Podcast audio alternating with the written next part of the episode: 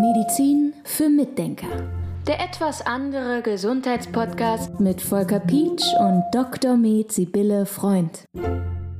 Wir sprechen über die Homöopathie. Wir haben in der letzten Ausgabe schon ganz viele Begriffe geklärt und wir machen auch einfach weiter. Mir ist übrigens noch ein Bild eingefallen mit diesem Ähnlichkeitsprinzip. Ich weiß gar nicht, ob man das erzählen darf, aber die Brechnuss, ne? Das ist für mich eine ganz tolle Arznei, weil wenn du dann wirklich mal ein Gläschen Wein zu viel getrunken hast, das funktioniert mit dem Kater. Ja, mit dem Kater.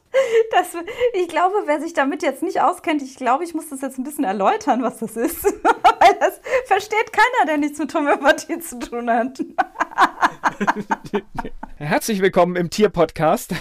Nein, es geht natürlich über die Folgen tatsächlich des Weins, wenn man diesen Kater hat, sich, sich morgens mies fühlt. Brechnuss ist Nux vomica, ne? Nux vomica, genau. ja, genau. Und das ist verrückt. Ich habe das irgendwann mal gehört, probiert und ja, für gut befunden. Ja, und es war sehr lustig, weil da sind wir auch gerade beim Thema eventuell ganz kurz mal Placebo. Wir hatten in unserem Unterricht über Homöopathie einen Lehrer, der war Tierarzt und einen Dozenten, der war Tierarzt. Und der erzählte, dass sie sich immer wieder treffen zu irgendwelchen Fortbildungen und so weiter. Und da sind sie dann letztens zu einer Fortbildung geflogen.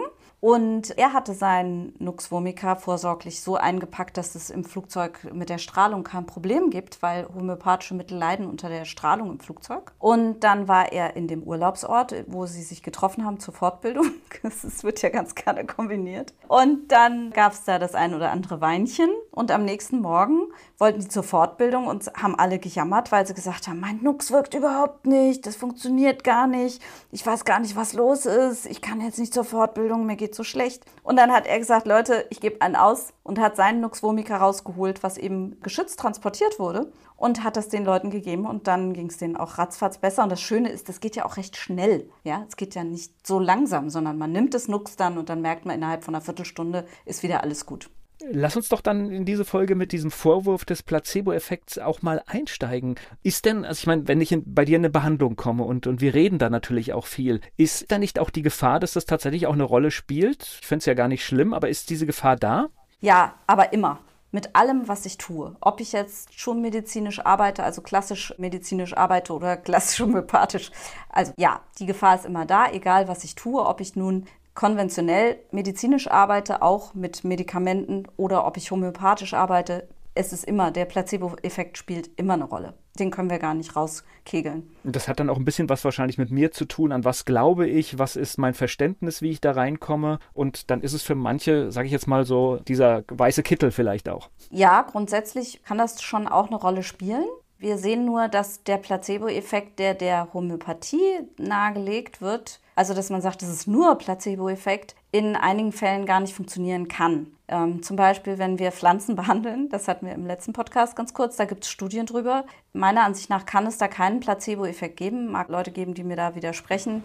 Aber ich würde sagen, da gibt es keinen. Und dann zum Beispiel bei kleinen Kindern, bei Säuglingen können wir es einsetzen, da passiert ganz viel. Und wir können es auch einsetzen im Kuhstall, wenn die Kühe Euterentzündungen haben. Da wird es eingesetzt von Milchbauern, wird Homöopathie eingesetzt und die Kühe brauchen kein Antibiotikum, weil es ihnen ganz schnell wieder besser geht, weil sie ihr Mittel über, übers Futter bekommen. Also sie kriegen gar nicht mit, dass da jemand ihnen homöopathisches Mittel gibt. Also da gibt es einfach sehr viele Fälle, wo man sagen kann, nee, das ist, ist nicht so. Ja, Placebo-Effekt spielt trotzdem natürlich immer mit einer Rolle, aber egal was ich tue, der spielt immer eine Rolle. Nur es ist eben so, dass ich sagen kann, dass bei der Homöopathie nicht ausschließlich der Placebo-Effekt wirkt. Das definitiv nicht. Dazu habe ich zu viel Erfahrung damit. Dazu gibt es zu viele Erfolge, die dagegen sprechen, dass es nur der Placebo-Effekt wäre. Wir sind auch wieder bei dem Bereich der Erfahrung. Ne? Das heißt, Medizin ja. ist natürlich im Alltag auch immer Erfahrungen, die man mit etwas macht. Man sieht das gegenüber und, und manche Sachen lassen sich vielleicht auch nicht in Studien perfekt abdecken.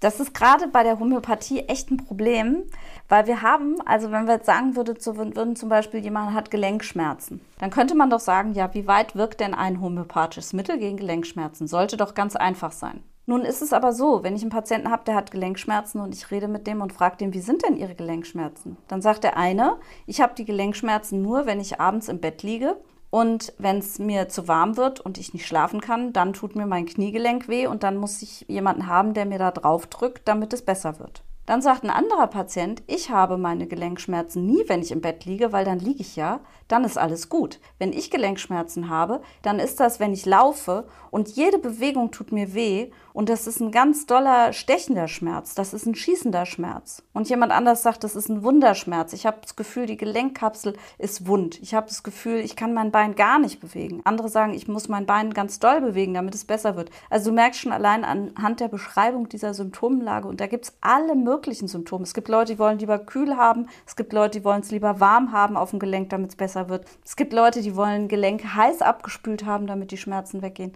Also da gibt es so, so viele Unterschiede. Und genauso viele Unterschiede, wie es in der Symptomatik gibt, kannst du auch homöopathische Mittel einsetzen. So, und jetzt mach mal eine Studie dazu. Ich. so. Das ist nicht einfach, ja. Wir wollten ja ein paar Begriffe erklären in dieser kleinen zweiteiligen Reihe, sage ich mal so. Ich hau jetzt einfach mal hier ein Wort raus. Ich weiß ungefähr, was es ist, aber ich freue mich jetzt auf die genaue Erklärung von dir. Miasmen. Wollen wir eine zehnteilige Reihe machen? okay. Und dann nur die Basics. Genau, also ich versuche es kurz zu halten. Miasmen ist ein Begriff, der ist schon sehr alt. Und der Begriff Miasma stand vor mehr als 200 Jahren, also zu Hahnemanns Zeiten, für eine Erkrankung, die durch schlechte Winde übertragen wurde. Also quasi eine, ja, wie im Prinzip heute Covid, eine Aerosolerkrankung, ja. Und da gab es dann zwei Gruppen. Die einen sprachen vom Miasma und die anderen sprachen vom Contagium. Und das Contagium, das wurde übertragen durch Körperkontakt und das Miasma wurde übertragen über die Luft. Das ging dann damals sogar mit den Miasmen so weit, dass man versuchte, die Luft zu verändern, indem man in den Karpaten auf den Bergen Feuer legte, wenn die Nachbarorte eine Krankheit hatten, damit die Miasmen nicht über den Berg kommen. Oder man pflanzte Pflanzen an, Duftblumen, die antimiasmatisch wirkten, damit sie diese schlechten Gerüche vertrieben. Und das trieb ganz komische Blüten, diese Sachen mit dem Miasmen. Zum Beispiel auch, man kennt doch diese, wenn zu schweren, ich glaube, es war die Pest, Pestzeiten, da gab es diese vogelspitzenartigen Masken, die die Leute auf hatten. Ne? Die hatten so Masken auf. Und in diesen Masken hatten sie Duftstoffe drin, die sie eingeatmet haben, damit sie das Miasma nicht abkriegen. Oder dann gab es auch die Theorie, dass man im Haus bleiben musste und auf keinen Fall lüften durfte, damit die Miasmen nicht reinkommen. Also leider vollkommen kontraproduktiv, ja. Aber das war so damals die Miasmentheorie. Darum sagt man heutzutage, wenn man über Miasmen spricht, das ist ja alles Blödsinn. Also das, wegen dieser Geschichte kommt es alles schnell und gerne in eine Schublade, die heißt, das ist ja albern.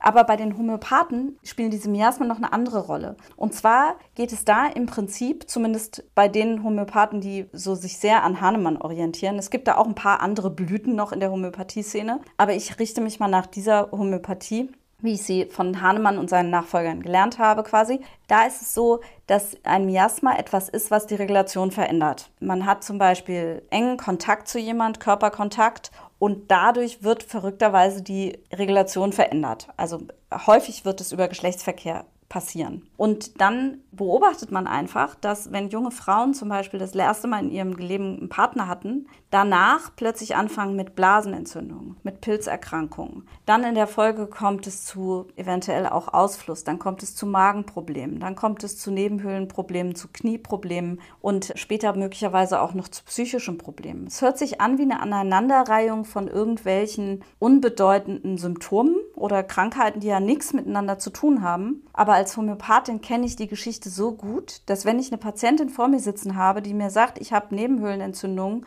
die sind immer eitrig und jetzt schon so lange und dann erzählt sie mir vielleicht noch nebenbei irgendwas anderes, was auch in die Richtung geht. Also ich hatte starke Schwangerschaftsübelkeit zum Beispiel. Dann kann ich schon sagen, so, und sie hatten mit 20 oder in dem Alter ungefähr, hatten sie wahrscheinlich Blasenentzündung, Pilzerkrankungen und dann sagen die Patienten ja. Und das sind für mich immer so Momente, wo ich denke, das ist so toll, was ich da für ein Handwerkszeug gekriegt habe. Und dann passt es nämlich alles zusammen und dann kann man aufgrund dieser miasmatischen Analyse, also dieser Analyse der Regulationsänderung durch diesen Beginn damals und wie sich das dann weiterentwickelt hat, wenn man das alles kennt, was da sein kann, dann kann man Mittel geben und dann kann man das Ganze gut behandeln und es geht wirklich weg und dann halt auch nachhaltig. Dazu kommen dann allerdings auch noch solche Phänomene, dass alte Symptome wiederkommen können, dass es sich zurückspult, dass es sich auflöst von innen nach außen oder so. Also es ist leider alles sehr komplex, aber das ist, deshalb habe ich auch gesagt, wir bräuchten da eigentlich mehrere Folgen. Aber so eine miasmatische Behandlung ist schon cool. Und das Ganze geht sogar in die Familie zurück. Das, was wir heute Epigenetik nennen, da können wir vielleicht auch noch mal einen Podcast drüber machen. Epigenetik heißt, dass die Gene eingestellt werden. Dass also, wenn, berühmt ist, glaube ich, zum Beispiel, wenn man Mäuse hat, die kriegen Junge und diesen Mausweibchen, die konfrontiert man mit Erdbeeren, also denen gibt man Erdbeeren zum Beispiel und dann kriegen die immer einen Schlag, wenn die die fressen. Dann kriegen die ihre Jungen, dann werden die Jungen weggenommen, werden aufgezogen und die haben eine Angst, eine angeborene Angst vor Erdbeeren. Und da ist es so, dass über epigenetische, also über Genumstellungen in der Schwangerschaft die Mäuse quasi gelernt haben, dass sie jetzt vorsichtig sein müssen mit Erdbeeren. Und genau so können auch Krankheiten, die in vorigen Generationen waren, in andere nächste Generationen reinspielen. Also wir haben zum Beispiel manchmal Leute, die haben eine Trichterbrust, wenn das Brustbein so ein bisschen zurückgezogen ist. Da wissen wir, dass es ganz häufig so ist, dass es bei den Vorfahren mal eine Tuberkulose gab zum Beispiel.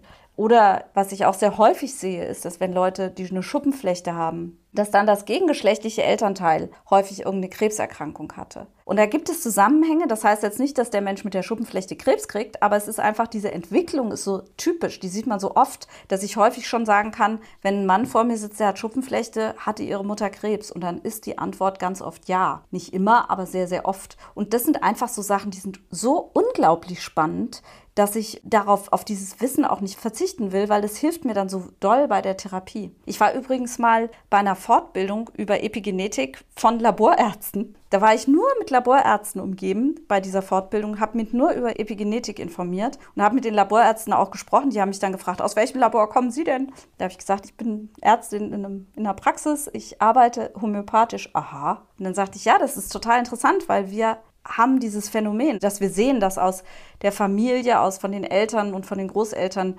irgendwelche Prozesse rüberschwappen in die nächsten Generationen. Und das tun sie mit einer Regelmäßigkeit, dass ich einfach wissen will, was steckt dahinter. Das war sehr witzig und sehr interessant. Leider war das Interesse der Epigenetiker an der Homöopathie dann nicht so groß. Das fand ich ein bisschen schade, aber gut. Kommt vielleicht noch. Ich habe noch einen Begriff und ich glaube, wir nehmen das dann auch so auf unseren Plan und machen das vielleicht in ein paar Monaten wieder mal mit ein paar Begriffen, dass wir jetzt vielleicht nicht so einseitig sind, aber dass wir die Homöopathie nicht vergessen. Erstverschlimmerung, was ist denn das? Eine Erstverschlimmerung. Das ist etwas, wovor sich viele Leute fürchten, wenn sie irgendwelche chronischen Krankheiten haben und man chronische Krankheiten behandelt. Also zum Beispiel jemand, der Rheuma hat oder so. Da passiert es aber eigentlich gar nicht so. Also meiner Erfahrung nach ist eine Erstverschlimmerung eigentlich gar nicht bei chronischen Krankheiten, sondern eher bei akuten. Und das bedeutet zum Beispiel, ich komme mal wieder zu dieser Mandelentzündung, die ist immer so schön wenn jetzt jemand eine Mandelentzündung hat und liegt im Bett und ist krank und hat Hochfieber und hat überhaupt keine Energie, fühlt sich total schlapp und dann gebe ich was Homöopathisches, was gut passt, dann kann es sein, dass der auf jeden Fall mal mehr Energie hat, aber irgendwie sagt, meine Halsschmerzen sind irgendwie noch doller geworden, aber ich fühle mich jetzt richtig wohl und ich habe richtig Hunger,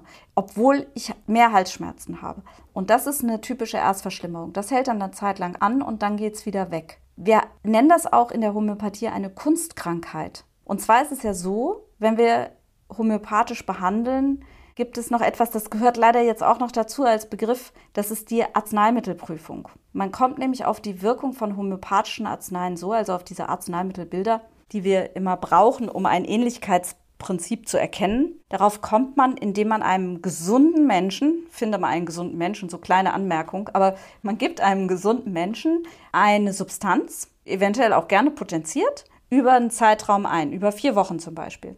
Richtig regelmäßig, richtig häufig. Also nicht so, wie es homöopathisch klassisch gemacht wird, sondern man bombardiert den mit diesem Mittel quasi über einen längeren Zeitraum. Und dann schreibt er auf, was er alles für Beschwerden hat. Dann wird er Beschwerden entwickeln, die diesem Mittel entsprechen, die durch dieses Mittel ausgelöst werden, weil er so viel davon nimmt. Und das nennt man eine Arzneimittelprüfung. Und das ist eine Kunstkrankheit sozusagen. Also wenn ich jetzt zum Beispiel jemand Nux vomica gebe, andauernd, wir hatten es ja von dieser Brechnuss, die eben bei Übelkeit eingesetzt werden kann. Und ich gebe dem dauernd dieses Nux vomica und dann wird dem irgendwann schlecht. Dann schreibt er sich auf, mir ist übel. Und dann schreibt er vielleicht auf, ich fühle mich, als wäre mir dauernd schwindelig. Ich fühle mich, als hätte ich ganz viel Alkohol getrunken. Dann ist es ein Arzneimittelbild und der entwickelt eine Kunstkrankheit. Der ist ja jetzt nicht krank, weil er einen Erreger hat oder weil er was getrunken hat, sondern er ist jetzt krank, weil er diese Arznei genommen hat. Wenn man die wieder absetzt, geht es wieder weg. So, und wenn ich jetzt jemanden habe, der hat genau diese Symptome, dann ist das Abgefahrene an der Homöopathie, dass ich ihm mit der Substanz, mit der ich die Kunstkrankheit erregt habe, weil ich sie ihm reingedonnert habe wie verrückt, dass ich dem mit genau diesen Symptomen dann helfen kann. Und da kann es natürlich sein, dass ich im ersten Moment diese natürliche Krankheit durch die dazugekommene Kunstkrankheit verstärke. Und dann wird es aber besser. Genau, und das ist so das Phänomen der Erstverschlimmerung. Und das bezieht sich aber nicht auf Wochen und Monate, sondern das bezieht sich nur auf im Prinzip ein paar Minuten bis Stunden. Also so Erstverschlimmerungen sind eigentlich relativ zeitlich begrenzt. Das wird dann deutlich besser. Und dann hört man ja auch auf, das Mittel zu geben und wartet, ob sich das Ganze beruhigt. Also eine Erstverschlimmerung ist jetzt für die Therapeutin in diesem Bereich nicht das Schlimmste, ne? Nein, das ist was Gutes.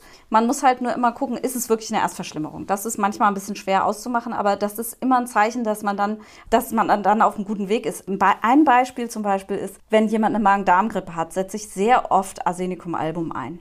Und da kann ich schon sagen, ich sage den Leuten dann immer, wenn sie sich jetzt gerade so viel übergeben haben, nehmen Sie mal Arsenicum Album, aber wundern Sie sich nicht, wenn Sie sich jetzt in einer Viertelstunde nochmal übergeben. Danach werden Sie schlafen und dann wachen Sie wieder auf und dann geht es Ihnen wahrscheinlich deutlich besser. Und so läuft es auch ganz oft. Die übergeben sich dann noch einmal und dann gehen sie schlafen und dann wachen sie auf und dann geht es ihnen besser. Und das ist so eine typische Erstverschlimmerung, wo man, die man sogar schon häufig voraussagen kann. Also wo man sagen kann, das ist nicht ungewöhnlich, wenn das jetzt passiert.